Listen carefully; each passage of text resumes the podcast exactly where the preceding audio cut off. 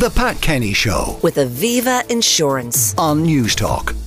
Now, in the green scene today, the newly discovered plant that can flower and fruit underground. Uh, but first, the hottest day on Earth since records began. We're joined by Dr. Ruth Freeman, Director of Science for Society at Science Foundation Ireland. Ruth, good morning. Good morning, Pat. Uh, we'll talk about heat first. Yeah. Um, the, the, the hottest day we think uh, since, what, 125,000 years ago? Yeah, well, at, at least, and, and this was recorded on July the 3rd last Tuesday, but the record didn't last very long, Pat. It was broken the very next day. So, so up until uh, before the record of the average temperature on Earth had been 16.9 degrees, uh, and and this was this was beaten. We went up to 17.12.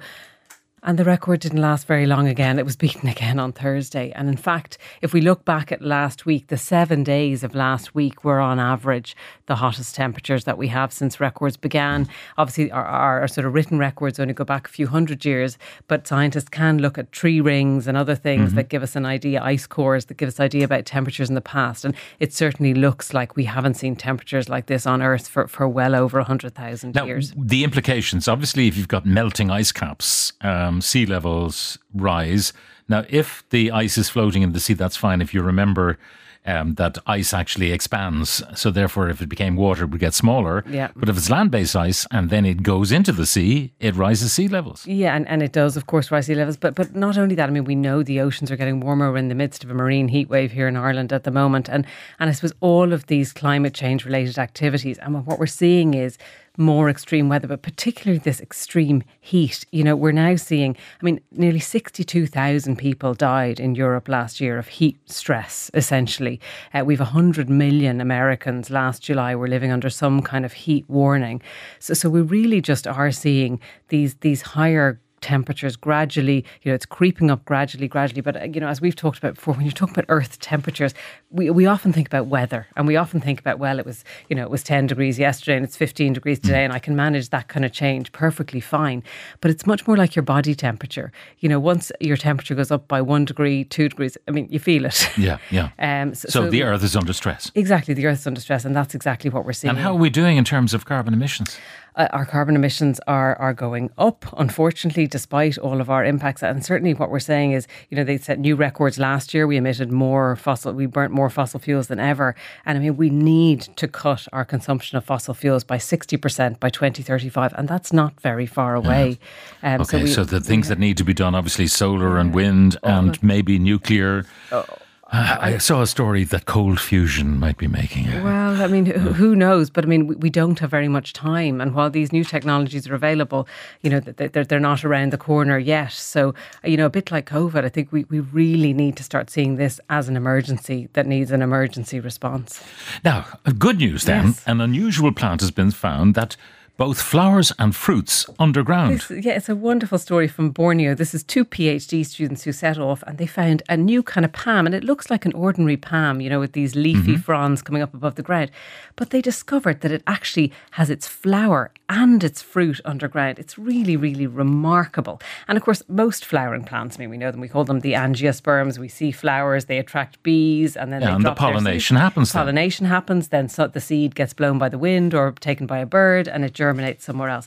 There's only about 170 plants known to science where either the flower or the fruit is underground. It's usually the fruit, so something like a peanut. The flower is above the earth, Yeah. but then the peanut grows underground. But but there's only one other plant that sci- scientists found, which is an orchid. And orchids actually are are symbiotic, so they need to live with a fungus underground, which helps their seeds to germinate. But this pine is just incredible. It it has these little red fruits that grow underground. And um, do people eat them? People do eat them, and of course that was what was really interesting because after the students and the scientists had congratulated themselves for finding this palm, the local people in Borneo said, "Ah."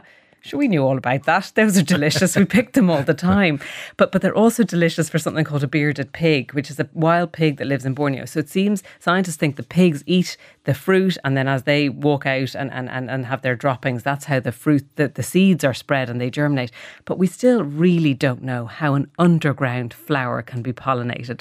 And we think maybe there's some kind of subterranean insect That's going from that's going from flower to to, flower, but we, we really don't know. But it's just Fascinating. Um, a, a further flowering bit of news Yeah. uh, Trinity College is witnessing uh, a, a rebirth. Exactly. So Trinity have had this no mow May initiative, which we talked about before in the, on the show. They they've decided to not mow their lawns and let them grow wild. And amazingly, they've discovered these two beautiful, rare Irish flowers, a helleborine and an orchid. They're both members of the orchid family. They were spotted by Jenny McElwain, the professor of botany there in Trinity. Uh, and and um, the, these are little delicate orchids. They grow on a strand, and they, they, they may have been there for decades under the grass, just waiting for an opportunity to flower. Um, like like we mentioned with the, these orchids, they do need funguses there to, to help them grow. So that biodiversity is probably there, sitting buried in the lawn of Front Square in Trinity College. Brilliant. Uh, but equally, it could have been blown in on the wind. They could have blown in. I mean, orchids have the tiniest seeds of any plant. Their seeds are only the size of like a, a speck of dust. So it could have blown in, could have been brought in by an insect, could have been waiting there for the right conditions to grow.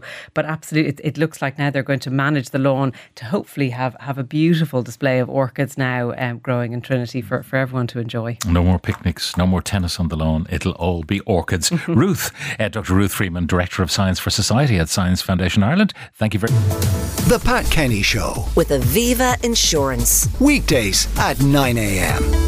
on Newstalk. very much.